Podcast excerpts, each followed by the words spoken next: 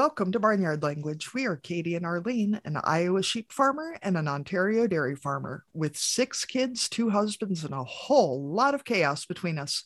So kick off your boots, reheat your coffee, and join us for some Barnyard Language honest talk about running farms and raising families. In case your kids haven't already learned all the swears from being in the barn, it might be a good idea to put on some headphones or turn down the volume. While many of our guests are professionals, they aren't your professionals. If you need personalized advice, consult your people. Welcome to another episode of Barnyard Language. Katie, what's happening on the farm? The guys got the rest of the planting done this week, early this week, and we're on our third day of rain and then it's supposed to be 90 all weekend so i'm guessing we'll see some some growth i already told jim that i'm going to mow lawn on sunday afternoon listen to the nascar race and drink my beer so, you know, I like to just go ahead and block that right into the schedule so nobody can argue with me. Those are all at the same time, right? Yes, yes. That's a yes, that's yeah. a that's a combined event. Yes. Yes. Do you drive um, faster, do you think? I do only drive counterclockwise.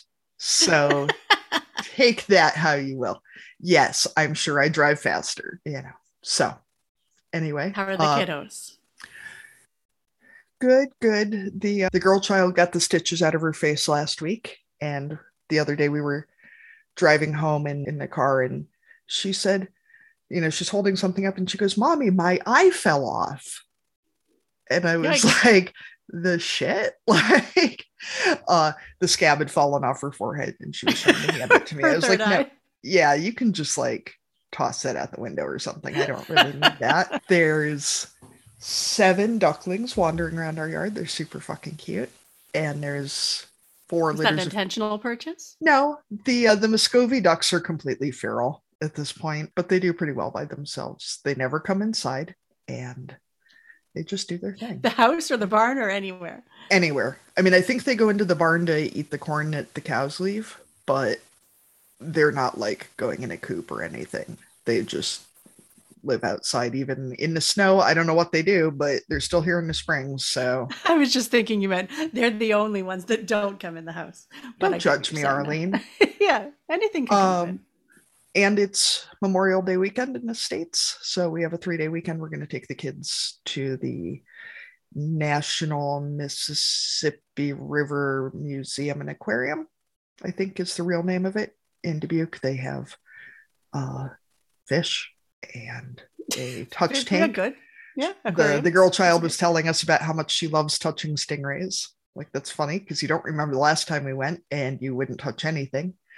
Um, but she's pretty stoked about it. Now, yeah. So yeah. How far of a drive is that going to be?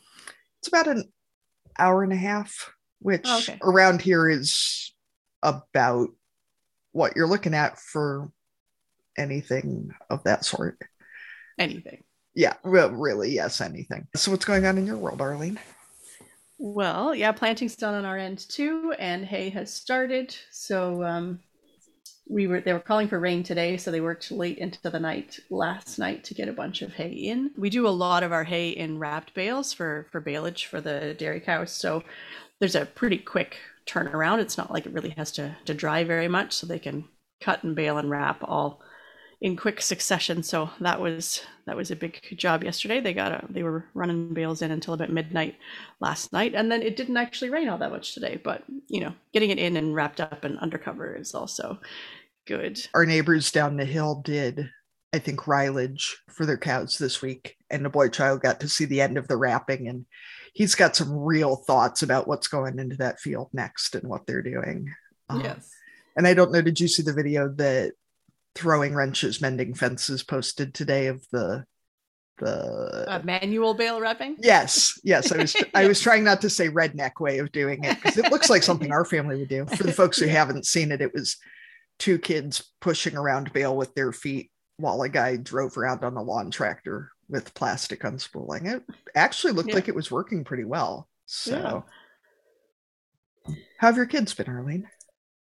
Yeah, they're good. I hadn't really thought about the fact that it's already near the end of May, and that means only a month of school left. And depending on the part of the country you live in, your kids are maybe already finishing up school. So, yeah, a couple of people have asked, So are the kids counting down? And I'm thinking, Well, no, we've got like so much school left, but no, we've got like a month. So, yeah, we're in the probably they are starting to count down. I ju- I'm not. My eighth grader, so our elementary school is relatively small, and they go from junior kindergarten, which is like you know the year they turn four, up until grade eight, all in the same school. So I have my 14 year old is going to be graduating from elementary middle school because it's all in one.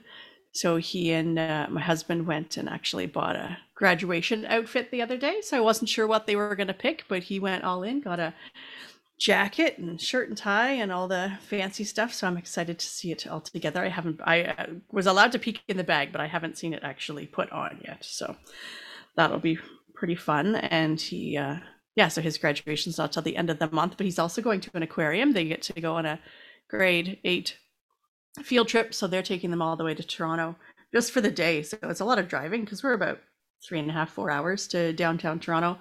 But they're going to go to the Ripley's Aquarium there and then to go see a Blue Jays game. So it's pretty exciting for the little country mice to go into the city for the day.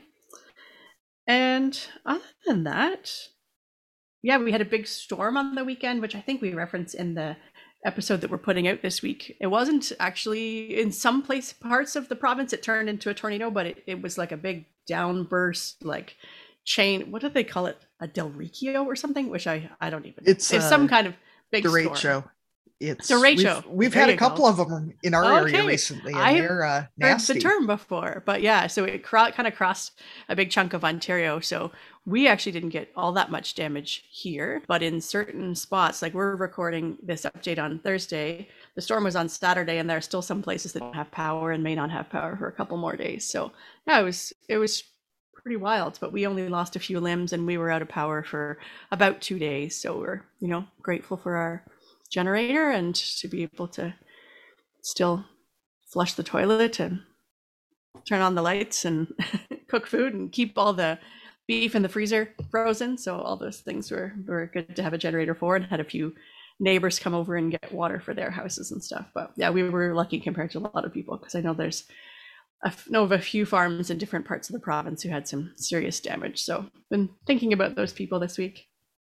And you know, it's also hard to get through this week and not think about the you know another school shooting right? I know as a as a canadian i kind of get to be in that privileged position of feeling like it won't happen here. I mean i suppose there are still things that happen in schools and it's not like we have no guns but i suppose statistically our chances are a lot less but just thinking about those little kids it's hard stuff. Yeah, I, I saw that we've had 200 mass shootings already this year, and it's only May. And I know you and I had talked before we started recording this about whether we wanted to go there on gun control. And what I said is that I feel like the thing that we really miss in this conversation is the voice of gun owners who think that we need better gun control. You know, our our family owns guns. They're a tool on the farm we have family who hunt.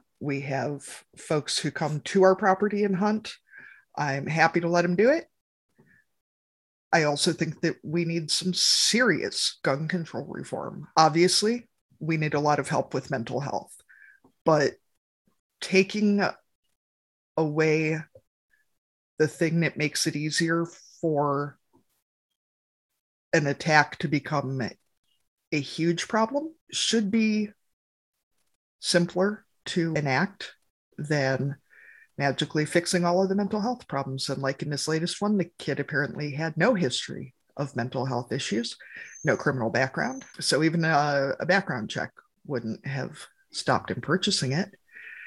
And then it seems like the only answer is to just not have them and to live in a state that was debating allowing hunting with semi automatic rifles for deer hunting on the same day at the same time that the school shooting was happening is for deer for deer. right It's embarrassing. It is embarrassing. If you need a large magazine and the option to not reload to shoot deer, you should not be hunting. That's, I'm going to go ahead and say it. And to live in a place where there is this much legislation to buy a car and drive it, or really any of the other things that we require checks for. Yeah, I saw a post the other day. Someone was talking about the number of of background checks and the hoops you have to jump through to to adopt a pet from an animal shelter mm-hmm. is is more stringent than what it takes to to get a gun in some states, and that is just wild. Yeah, to, to think that, that that that is the way things are. Yeah. Well, and I feel like another argument we hear is, well, but you can still kill people with a knife. Well, yeah, but if the the amount of effort it takes to kill 21 people with a knife versus what it takes to kill 21 people with a gun, especially a semi-auto, um, it's a bullshit argument. I'm just going to yeah. go ahead and say it. That's bullshit. There's you're making a false equivalency and you know it. I mean, obviously violence does still happen in countries with stricter gun control, but there's a reason that nobody else in the world has mass shootings like we do in the states. Yeah, and almost, almost every. It's day. not even a hot take. I'm just going to go ahead and say it. You know, yeah. Um, yeah. it's embarrassing. Yeah, I mean, statistics don't lie, right? There, there's no other country in the world, even those that have guns, that have the the same level of of deaths, and that you know that that gun deaths are the leading cause of death of children in the U.S. So I mean, yeah. you can't you can't even if it's not mass shootings, you know, there's the the accidental stuff and the you know like the the the things that maybe don't make the news, but just the fact that there is such a large quantity uh, and accessibility of, of, firearms means that they're going to get going to get used, and yeah. people are going to get hurt and killed. Yeah, and it is. I think, especially for rural dwellers, we see a lot of arguments from folks that say that we just shouldn't have any guns. And, you know, on a livestock farm, they are an important tool. They, I mean, it is something we use and it is very important to our way of life. But I'm disgusted by how frequently I see in the news that, you know, kid found the handgun unsecured, killed themselves, killed their parent, killed their sibling, mm-hmm. whatever. You know, especially my kid could shoot themselves with a 22, you know, long rifle. It would take a lot of work and with a single shot bolt action the chance of them killing anyone is very low um, you know they're probably more likely to be hurt by it falling on them than by being shot. But when you're talking about handguns and larger capacities it makes me sick. It really does. There's yeah. no reason for it. And to argue that it's what's in our constitution when you know damn well they had no idea what sort of weapons we were going to have almost 300 years later, you know, what 250 years later, it's bullshit. And yeah. that's long story short. So, I think even your dog agrees, Katie. Yeah. Even Bailey is pro gun control. yeah. Or she's got a cat treat and now she's trying to convince him to come down. That's right. Um, all right. On that light note, we're going to move on to our guest for this week. All right. So, folks, we're going to start a little differently today. Arlene was just telling us that they've been out of power for several days and uh, she's out in the barn recording. Arlene, why do you have satellite internet in your barn? Because we couldn't run cable internet to the barn because of the way things are positioned. We have cable in the house and we need internet for all the computer systems that run our milkers and feeders and all the other stuff that happens in the barn. I was really hoping you were going to say that the cows needed it for their YouTube or something. Or would it be no, they, MooTube? They, they Arlene, I'm I'm on fire today. I'll tell you what, yeah, I'm ready. Monday, Monday, Welcome, Monday. Katrina. This is what we're normally like. All right. All right. Do you now want to pause for a second, start. Katie? Sure. yeah. Today we're talking to Katrina Edge from Wisconsin, where she and her family run a cow calf beef farm. Welcome to the podcast, Katrina. So we start each of our interviews with the same question, and this is a way to introduce yourself to our listeners. We ask, What are you growing? And this can cover crops, livestock, families, businesses, and all manner of other things. So, Katrina, welcome. And what are you growing? I am growing. I have a five year old daughter, and she is in 4K right now. And then we are currently calving. We are just about to wrap it up. We have about 10 head left, and we are planting corn as well. So it's been quite a busy spring around here. We raise Herefords and beef shorthorns in southwest Wisconsin in the driftless region. And we go from cow calf and we actually finish them out. So we raise them up and ship them to market.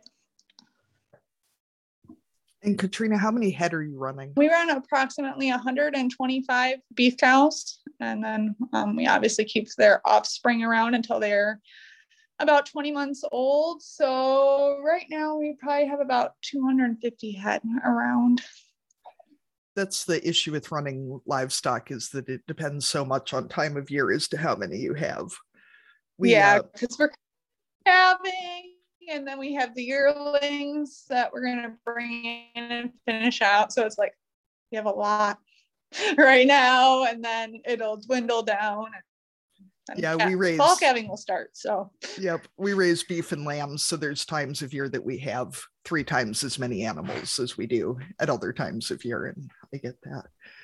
And yeah, you're pretty close to me then too. If you're in the driftless region, we're in the the far western side of the driftless region, I guess. And for folks who don't know, the driftless region is the part of the Midwest that did not get squashed by the glaciers. So we have hills and trees and things that a lot of the Midwest does not have. So, for anyone who's not familiar with that.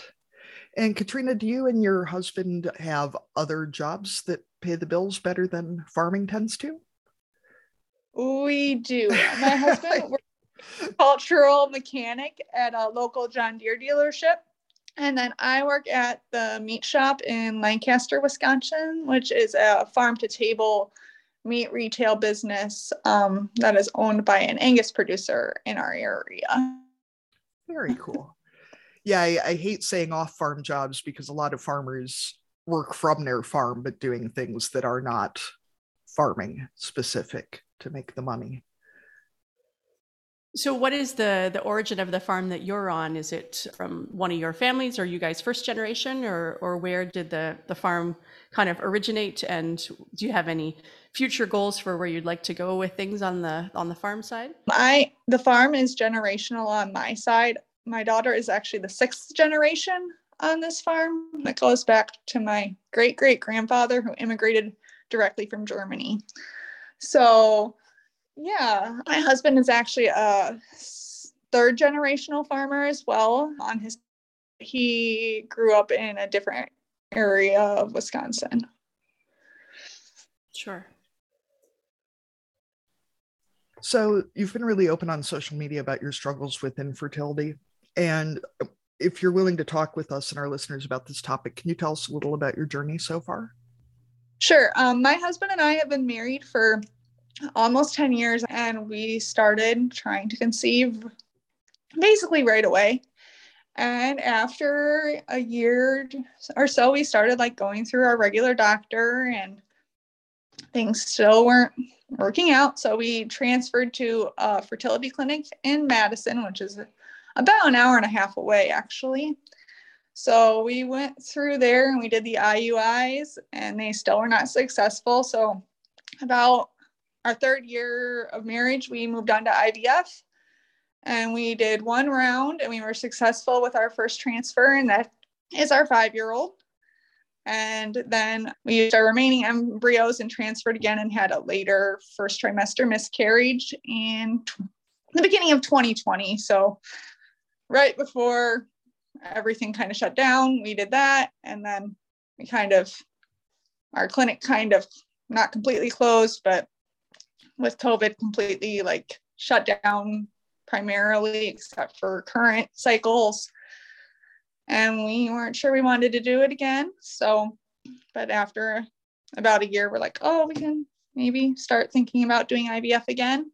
And IVF in the United States is extremely expensive and extremely hard to get even started in because you need referrals from system to system. So we are currently doing our pre IVF screening. stuff. And I actually have a procedure today, this afternoon.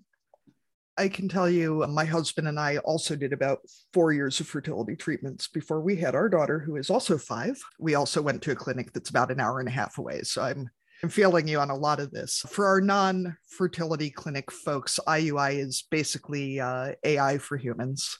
So it just makes it a little easier to get things together where they need to be. And IVF is generally done with eggs that are harvested either from one of the parents or from a donor and then fertilized outside the body and then put back in, just so we've got a little more context for folks who have been fortunate enough to not find out about all of this. Yeah, can you give us a ballpark on what your IVF cycles are running? So, for folks to get an idea of where you're at on that. Yeah, so our IVF cycles, like our cycles run about $14,000 with medications, which are 5,000 and the pre-screening my procedure today is going to cost me a thousand dollars out of pocket and that's not including any of the blood work and such that i have to get done which uh, my clinic quoted me at $800 so grand total you're looking well over $20000 by the time you get done and that's approximately what my costs were with my daughter as well we also did a frozen transfer with her so yeah and for folks, there's no guarantee that will get you a baby. There's no guarantee that that will get you usable embryos. And yeah, it's, you know, I think folks know it's expensive, but they have no idea how expensive you're talking about. And that even with good insurance, generally, there's no coverage for fertility. I guess uh, as someone, I'm going to jump in here as someone it. who hasn't had to to go through these procedures. Do either one of you want to talk a little bit about like the the steps that you're you're going through at different times i don't want to get too personal but i mean in terms of like how many how many steps are there? Like what what different procedures are you having to to go through like up to the point of of implantation? Or i mean maybe i'm not even using the right terms. You guys can tell me. All right. So today i have an hs i cannot say the scientific name for it but it is it's an intrauterine scan basically where they take a they take dye and they check your tubes in your uterus and make sure there's no abnormalities. And then the pre-blood work is everything it covers stds and um, like i am a negative blood type and they'll check check me and make sure that i haven't been sensitized they do all of that kind of stuff and though we have decent insurance, none of it is covered at all. For infertility, there are a few things that they can, like, if I get pregnant, they'll start like skating that under pregnancy. But if you don't, it's just all completely out of pocket. And with once you actually get to the IVF portion, it is a either daily or every other day drive back and forth to wherever you go. My clinic is up by Madison. So our appointments are generally at 8 a.m. Usually we try to get the earliest appointment so we can get back and go to work in the after, you know, in the later morning in the afternoon.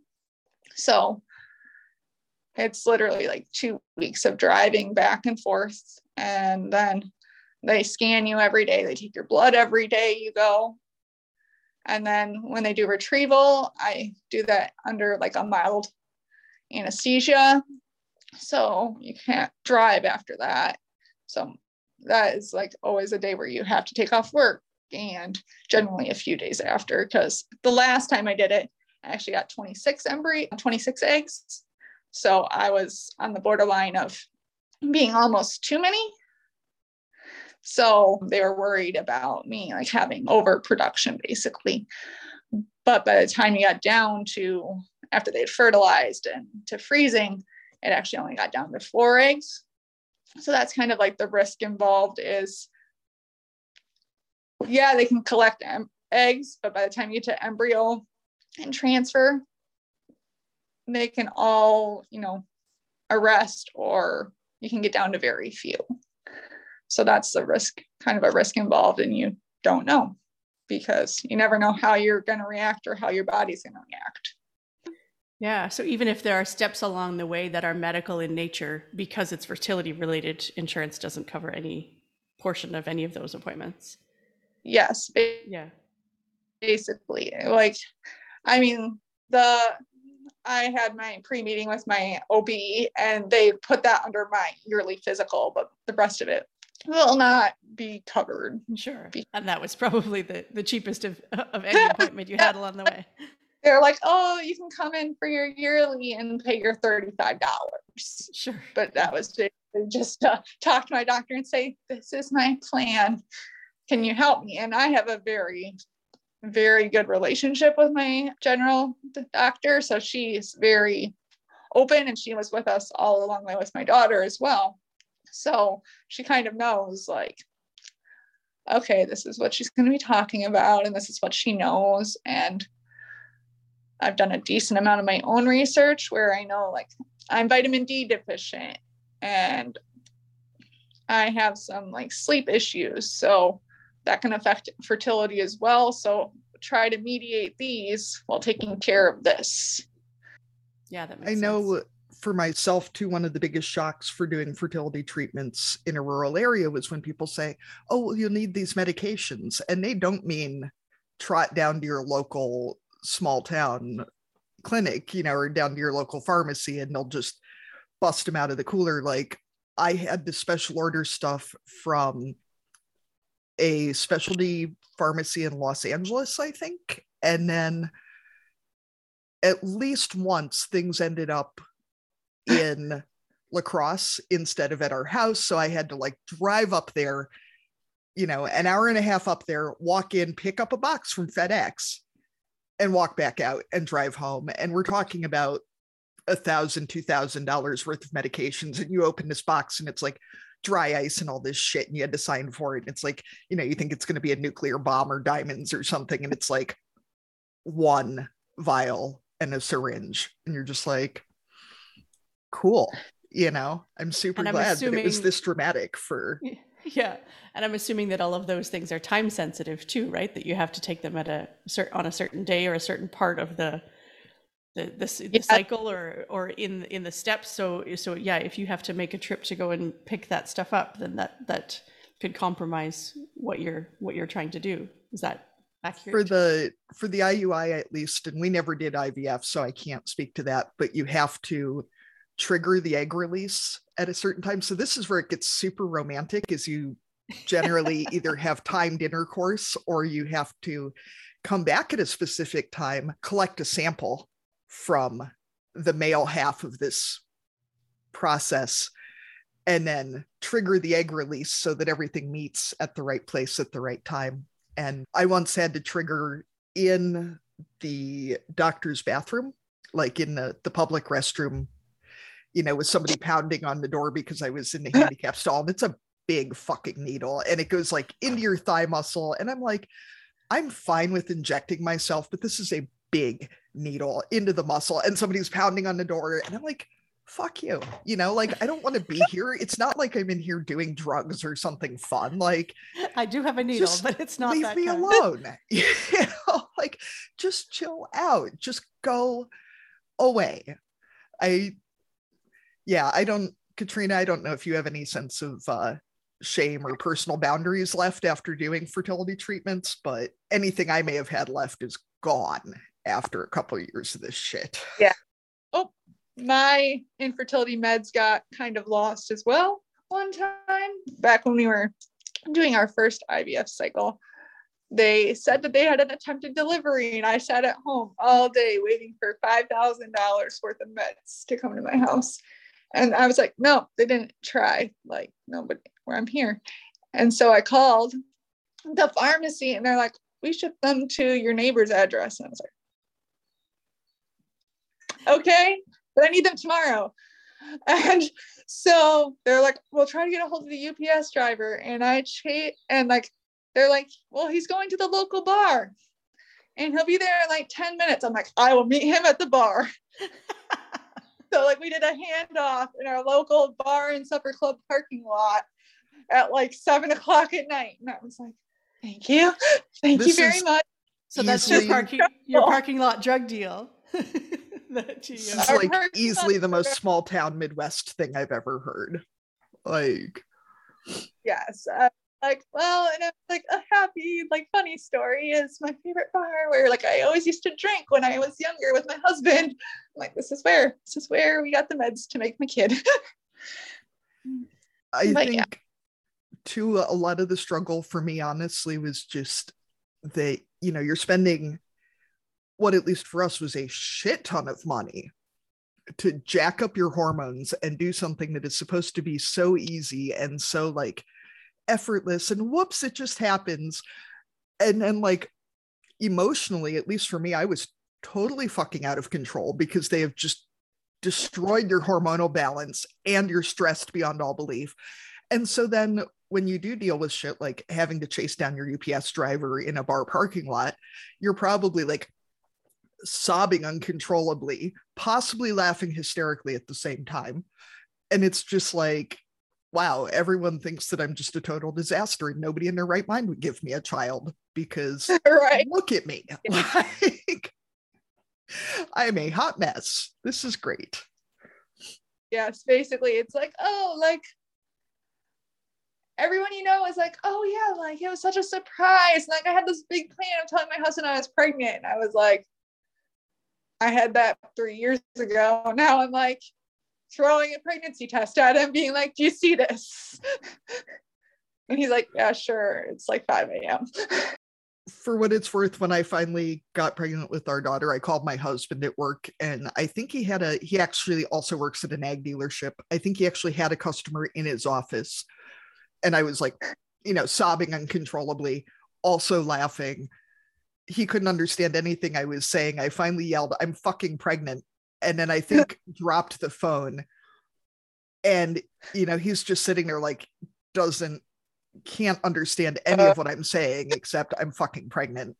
You know, I'm just like, this is really not quite what I pictured when I pictured like, you know, a cute announcement or something. I know the answer is clear to this one, but you and your husband have started a GoFundMe. I'm assuming that's because this is really, really expensive.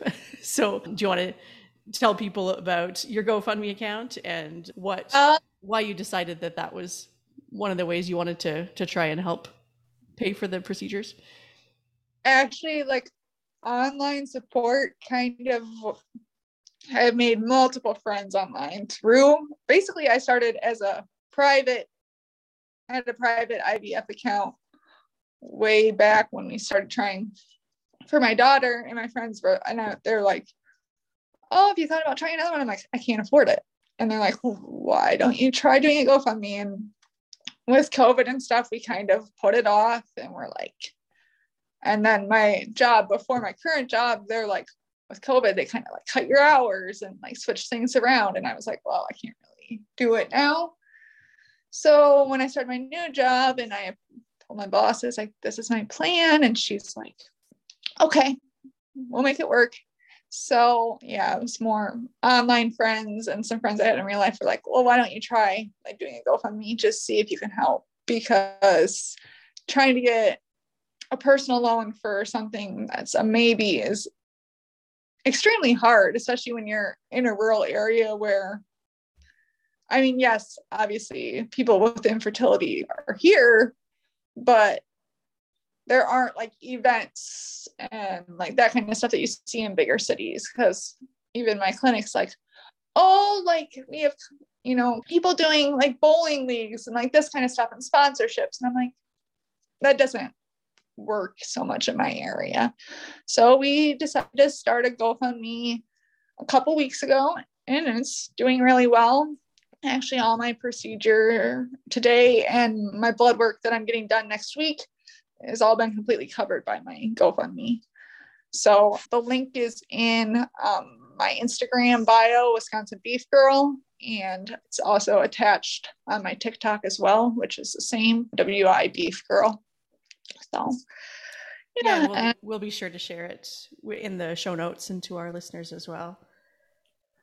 To Katrina, one of the issues I had with, I mean, even the IUIs are really fucking expensive, was that people say, well, you know, we took out a second mortgage or, you know, we just went to the bank or we put it on credit cards. And I'm like, just picturing going to our ag lender and being like, so, hey, on top of our operating loan, like, could I just have another $25,000 for a baby, which may or may not work, but like, you know, we can't take a second mortgage out on our farm. Like, we can't do that. Or folks that are saying, oh, we just drained our retirement accounts. Like, this is really, really scary stuff. And I don't think people really grasp what they're talking about. And especially if you have other expenses like a farm. And I'm wondering to what you have to say about the folks who are saying, well, if you just relax, you know, you'll get pregnant. And as someone who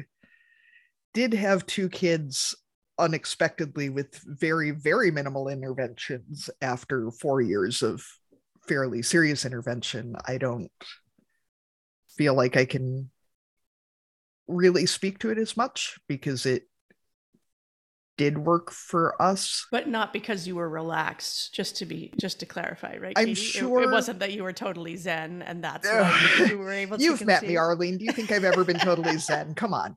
No um, i don't think so. I think that being relaxed absolutely helps i think that saying that women are not getting pregnant because they're not relaxed is total bullshit and Yeah. it you know if we're not going to tell cancer patients that they just need to relax and then they'll magically get better just fuck off with that it's bullshit to just be like, well, I'm not going to say it's your fault, but I'm totally going to say it's your fault.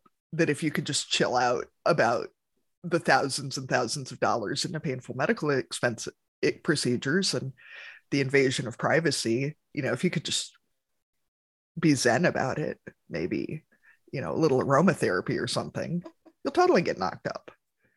So we like don't really have a fertility diagnosis. We are considered unexplained. So we're not really sure why we can't get pregnant, but um I'll be honest, relaxing doesn't work for us either. We went on a European vacation. We honeymooned in Hawaii. Like we we've been relaxed at points in our lives, but for some reason it just doesn't work.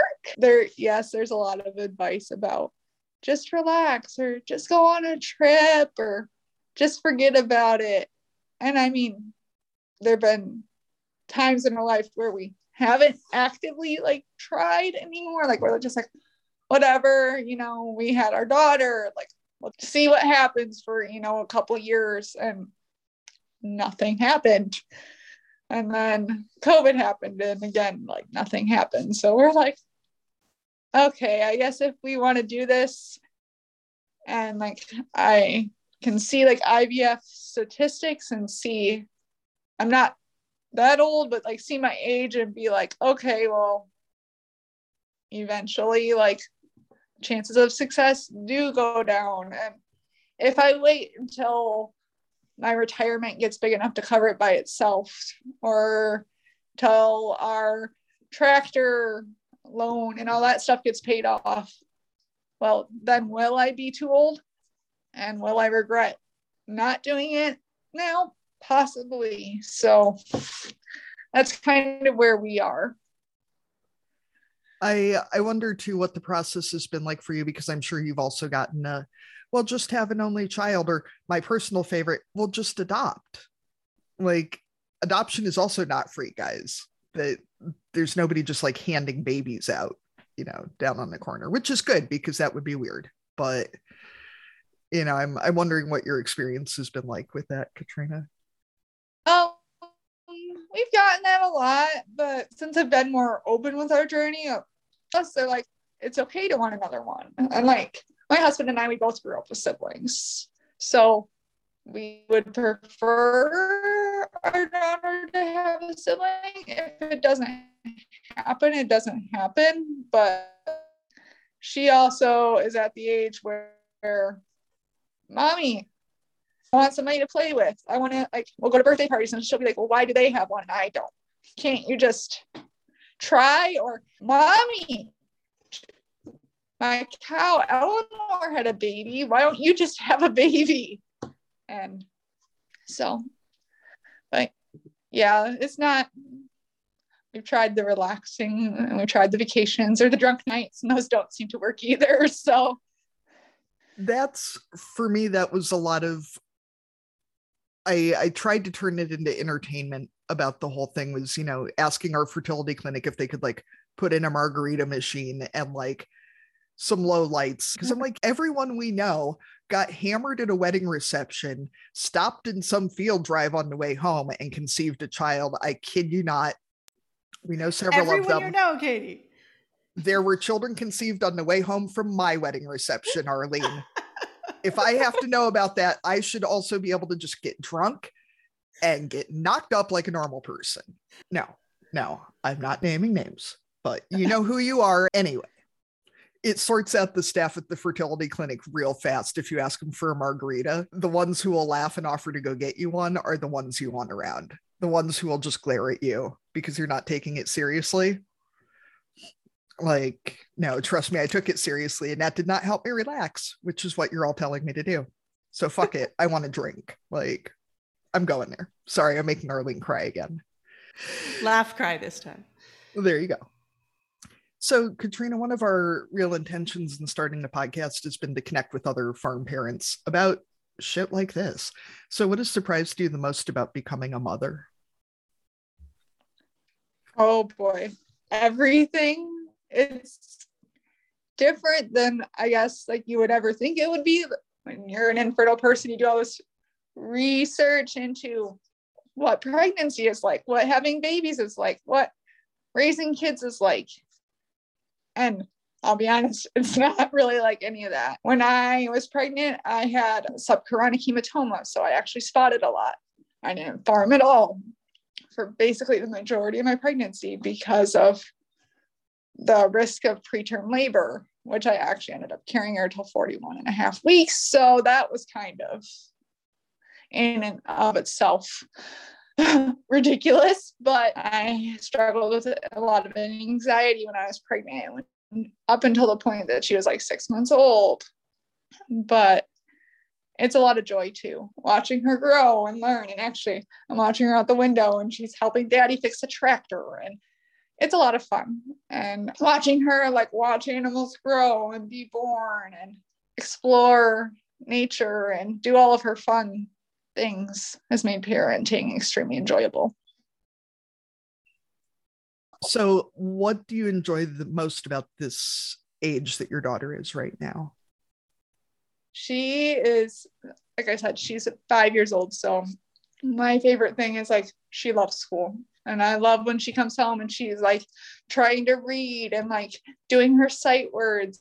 And it's so enjoyable. And she's got her bottle calf and she's trying to halter break it like mommy does the big calves. And I honestly like the toddler years are kind of rough, but like once she hit like four or five years old, it's like she's her own little person and just watching her personality just blossom and she's become so outgoing and she makes friends everywhere, which she doesn't get from me because I am very like introverted and not overly social.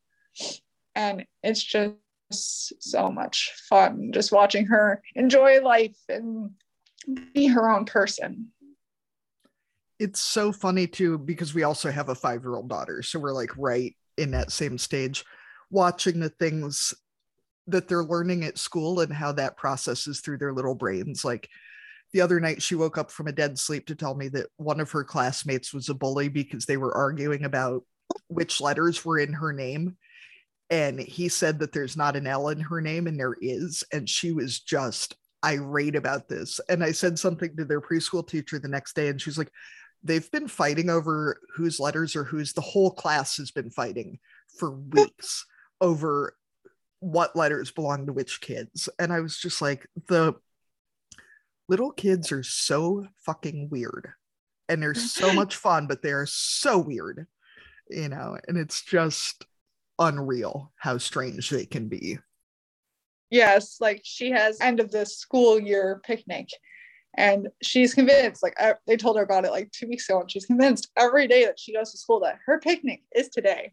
And i was like no it's not. It's next week um, it is today.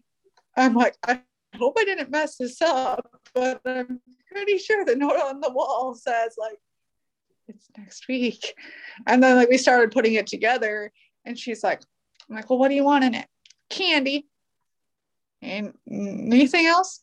No, just candy. I'm like, that that's not a choice. I had a very specific note that said no candy and no pop. Those teachers are on it. Is she super stoked about going to kindergarten too?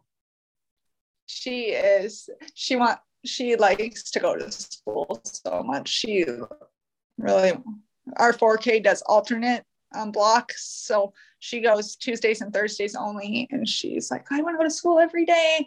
And um, we've been, my parents have been picking her up from 4K. So she wants to ride the bus because they're like, oh, when they're starting 4K and she'd have to ride the whole route, like they worry about like bathroom issues and, you know, like being able to hold it and that kind of stuff. So she's like, I just want to ride the bus and I want to go to school all day. And I was like, I never rode the bus that long when I was little. So, okay. We had a preschool graduation on Friday, and this morning she woke up. She's like, Is it kindergarten yet? Like, no, like, there's a whole summer in the middle, and she's just, whatever. We'll just keep having this argument. That's yes. fine. There's something about I know in our school system you do like the little kindergarten visits in the spring and then they don't start school until September. So it's so unfair to these little people because you're like, this is what kindergarten's going to be like in five months. like, you, you can't actually go here. We're just showing you what it's about. Yeah, because she's like, oh, like, when do I go to school? I'm like, well, not till after your birthday and not till after like county fair. But that's so far away. I'm like, I'm like in reality, I'm like, summer's only like two and a half, three months long. So it's gonna go fast, in my opinion, but not fast enough for her. Yeah. But, if if every day is the picnic, then kindergarten is way too far away. So one of the things that we talk about a lot on the podcast is both, you know, the things that we love about raising kids on the farm, but also some of the challenges. So do you have any particular challenges that you find with raising a little one on the farm? Sometimes farming is inherently dangerous, and we do run beef cattle. We run herd bulls. We do not do AI. We obviously vaccinate and calves, and like she loves to help, but sometimes telling her not to help or like just sit here and stay here is sometimes hard. She's getting better and she's more easily distracted now. Like, give her a tablet, give her the phone, and we'll go do this. And she will still be there when we come back. But like that, I think is one of the biggest challenges like I see in farm life. And our um, local extension is really great. Once she gets in first grade, I think it is, they offer a real safety day where they go over all sorts of farm safety and I'm extremely glad they have that. I um, helped run it actually when I was in college for my internship. So I've kind of implemented some of the stuff that I learned through that in like child training as far as farm safety into my own parenting skills. But sometimes it is extremely challenging because she'll want to go ride with daddy in his open cab little tractor. And we're like, you can't do that. Yeah, for sure. You have and to stay with boring old mom. yeah, and especially when they're young and enthusiastic and want to be involved, but you know what the risks are, right? And sometimes kids can get really overconfident and think, "Well, I can handle it." You know, if mom and dad are walking out in in that field of beef cows, I can too. But I mean, like, yeah, a little person can get knocked down and and trampled. really quickly. So yeah, they don't they definitely don't see the dangers that we do. You talked a little bit already about your anxiety postpartum. Is that something that you're willing to talk about today? I know that that's something that like I had always heard about postpartum depression and it seemed like that's talked about all the time, but postpartum anxiety seems to be one of those things that that really doesn't get addressed nearly as much and I think it it does affect a lot of people. Yes. So my anxiety started more like going through infertility is an anxious process. Mm-hmm. And I had dealt with some PTSD and anxiety from like things I'd gone through when I was younger. So my pregnancy with my spotting and my like threatened miscarriage and stuff with a with my daughter had kind of been like a catalyst and so I actually wound up going to therapy when I was pregnant with her. Therapy is also extremely expensive in the United States, which I did not quite realize so much when I was attending therapy until I got the bills. But so I, but I continued to go to therapy until shortly after she was born. And it's just hard. I ended up getting like one of those baby sleep monitors that she slept on, like to check her breathing. And so I wasn't just staying up staring at her, making sure she was. There's a lot of like stress that with, new parents, with like, you know, getting them back up to birth weight. And I breastfed her until she was a year and a half old and like making sure she was maintaining weight and pumping at work. And I went back to work when she was 12 weeks old. And it's just a lot of anxiety and stress about sending your little bitty baby to daycare and like the stress of the unknown basically is a lot of my anxiety when I was pregnant with the stress of loss and then the stress of what's my baby doing all day. And I mean, I extremely love our daycare provider when she was a newborn. She's actually one of my cousins, but sending my kid to daycare at such a young age was definitely anxiety inducing, at least for me. Katrina, too, did you find that your anxiety really sort of fixated on one thing? Because I know I also dealt with postpartum anxiety and depression. And for me, I found that it really like fixated on a very few, but mostly one thing that might happen. And it just became consuming and you know to the point that i just i mean i'm doing therapy but i went straight to medication because there was no i mean i logically i knew it was never going to happen but there was no getting around it. And mine was that you know we live in an old farmhouse and the railing around the staircase upstairs is fairly low but it does exist. And i was so afraid that either i would fall over the railing holding the baby or that i would drop the baby over the railing and you know my husband would say well how many generations have lived in this house and no one's fallen over the railing? And i'm like i like i know it's not going to happen but that doesn't do anything about the anxiety. Like you know you can totally logically know it's not going to happen but it's like the just relax thing you know it the logical part of your brain is not part of this process at all yes i would say that like my anxiety when i was pregnant there was extremely like high like flu rates that correlated with miscarriage when i was pregnant with my daughter. And we had a massive like flu outbreak at my job that i had back then and i was like inconsolable. Like i was like i'm gonna get the flu and i'm gonna lose this baby that i worked so hard for that i spent all these years waiting for. And like and that was also like during that like 12 to like 20 weeks of pregnancy. So it's like okay i got past the first trimester. And like i watched the you know miscarriage risk go down. And i got my like nt results. And everything's great. Everything's fine. But i couldn't feel her moving yet. So it's like kind of like this blank state of kind of terror. And then I had a Doppler at home. Um, so I use that probably a little bit too much. And like I would like fixate on like hearing her heartbeat every day before I went to bed. And then after she was born, how did I fixate on that?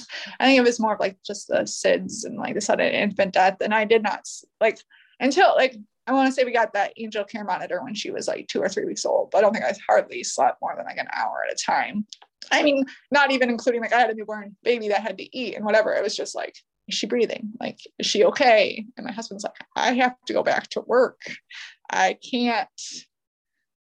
Like, he's like, I want you to at least sleep sometimes. So, and then like I'd say, like, as she got older, you know, could like sit up on her own and roll over and do all the milestone type things then my anxiety kind of subsided. I'm like, no, she's not gonna like roll into the side of her crib and not be able to move. And like things that I'd also seen in my infertility forums are great, but they're also kind of skewed towards more loss than like the standard population because a lot of people end up there because they had neonatal loss. They had babies that died when they were, you know, a year old or younger, and they're trying again. So like I would see like stories like that, and I would fixate on them so much that I'd stress out about things that probably weren't going to happen in reality, but I saw them actively happening to other people. Yeah, I think one of the best things for me too was that one of my best friends, who I also met in a trying to conceive forum, has her oldest child is I want to say a year and a half older than our oldest. And she also dealt with a lot of postpartum anxiety and depression. And so she was really able to help me identify that I was having a problem with it and to sort of boot me into the doctor's office because you do get just so wrapped up in it and it's it's hard to get out of you know it's yeah yeah and like I said, like I, my doctor, like I saw her before, and I still see her currently. Like she's very, like she's like, "Are you sleeping? Like, are you like once you got once you did this step, and once you saw your therapist, are you okay now?" And I'm like, "Yes, I think so." I mean, I'm a new parent. Will I ever be okay? Probably not. But like I I can handle life and I can think about like, okay, I can take my baby outside and not stress about it. I can take her to the fair and not worry like that she's going to get sick or, you know, like germs or whatever, like that kind of stuff. Like I can be like, okay, it's okay. Like we can go out and we can put her in the baby carrier and we can go check cows. We can start living our life because when I was pregnant, it was very much like semi bed rest. I mean, I'd go to work, but I couldn't lift you know, more than 20 pounds. I'd go out to the farm, but I couldn't even technically open, you know, besides a push gate, I couldn't even open a gate. Like I felt like, okay, now I can breathe. Now I'm in my post C-section recovery and I can like start doing things again. So so Katrina, the other one that I really did not expect with fertility treatments is what an expectation there is that now that you've gotten your miracle that you will just be like 700% grateful and like hashtag blessed at all times and how damaging that was that like I've been puking all day, but if I'm mad that I've been puking all day, it's because I don't really want this baby. And if something goes wrong, it'll be because the baby knew that I didn't want it badly enough. That there's this like whole subtext of if something happens or like once the kid's born and is you know a toddler in a holy fucking terror at least you know my children that anytime that you're like you can never be angry because this baby is your miracle baby and you have to appreciate that at all times. And i'm like i i do appreciate that we got our miracles but they're still fucking monsters. Like they didn't apparently get the memo that they were supposed to be perfect angel children at all times. So you know i really want to be having this conversation about the fact that you can be grateful and think that your children are the most miraculous thing that's ever happened and still be frustrated with the ridiculous shit that they do because they're still ridiculous. I mean, it's yes, nothing's going to change that. You know? Once they're born, they're just like every other child. And like, I mean, yes, like we do like infertility events and we like talk like i'm fairly open with like what's going on in my life. And since starting my gofundme like more people in the community like have come up and talked to me about even their own struggles. But one lady's like my kids are my kids are still shits. And i was like yeah. I feel ya. Yeah. Like i did all it's like she's like i did all this work. And i'm like i feel like my kids should be perfect. And i was like yep yeah, they did not get the memo about. and like, like, I feel like as an IVF parent or like an infertility parent, like I gave her more a little bit more like leeway because I'm like, you're my miracle. I've waited so long. And I'm like, I have regrets. like, I'm like, but she, I'm like, she's happy and she's healthy and she's extremely outgoing and like, I'm like, and I'll be like, yep, and I'm your mom, and I'll just like put myself up in my sweatshirt and be like back here at school drop off, be like, let's go. well, I'm going home.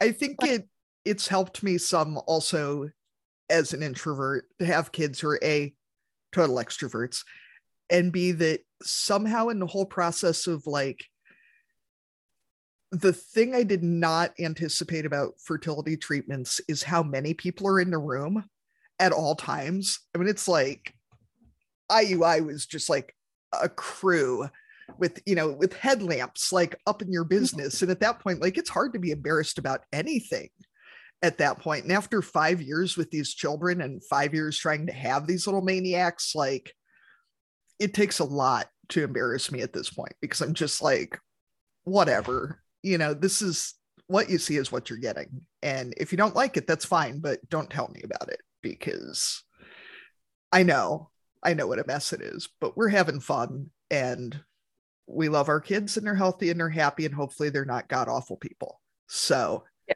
I'm doing what I can, you know. Yes, and like I mean, according to school, she's like the perfect child, and she's oh my god, like, what so well that? behaved report cards. And I'm like, good. I'm like, eh. I'm like, I'm glad she listens to people who aren't me. But but yes, I'm like, I I'm very glad that she's happy and healthy and like the stress I had when she was itty bitty and before she was even born has kind of dissipated. No, I mean, there's new stress when they're getting older and they're in school all the time and like, mommy, I don't like so and so. We had a fight. I was like, was it a real fight or was it like kids just not getting along? Because I need to know how to gauge this conversation.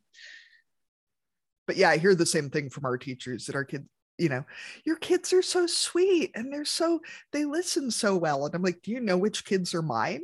Anyway. we ask all of our guests if you were going to dominate a category at the county fair, what would it be? And categories can be real or made up to ensure your your domination. Hmm. Photography. Oh, I like it.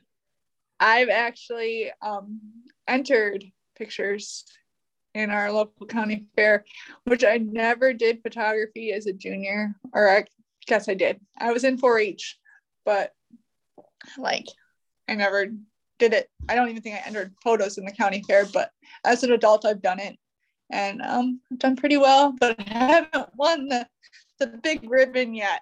I just get the little plastic stickers that are like, good job, second place. But like, I want to win the like overall adult open photography contest eventually. It's a work in progress. I'm sure it's coming. So I think we'll move into our cussing and discussing segment. We have registered for an online platform called SpeakPipe where you can leave your cussing and discussing entries for us and we'll play them on the show. So go to www.speakpipe.com backslash barnyard language and leave us a voice memo. Or you can always send us an email at barnyardlanguage at gmail.com and we can read it out for you. Hello, this is Kevin Dietzel from Hamilton County, Iowa. And today I want to discuss how much I love May. So I'm a grass dairy farmer, and in this time of year, it's just so easy to feel like you're doing a good job at managing a grass because everything just is so green and vegetative and lush and looks great, and the cows are producing crazy amounts of milk, and it's a good time to feel like you're a good grass manager. I might feel differently in August or September. Have a good day. Bye. So, Katie, what have you got to cuss and discuss this week? Children's feet, Arlene. Children's shoes, everything regarding any part of my children from the knees down. They're, you know, they're farm kids, so their feet are always disgusting. They apparently are just outgrowing shoes at the rate of like a pair a week at this point. I don't even know. And we have a puppy. So all of our shoes have little holes in them. And my children keep growing, and shoes are stupidly expensive. And yeah, that's it. That's all I got. Children's feet. What a mess. Katrina, what do you have to cuss and discuss this week? The weather. I'm over it. It was probably about freezing last night, and I'm trying to keep my Mother's Day flowering plant alive, and I'm tired of bringing it in. And it's not the greatest cattle weather either, because about was it a week ago?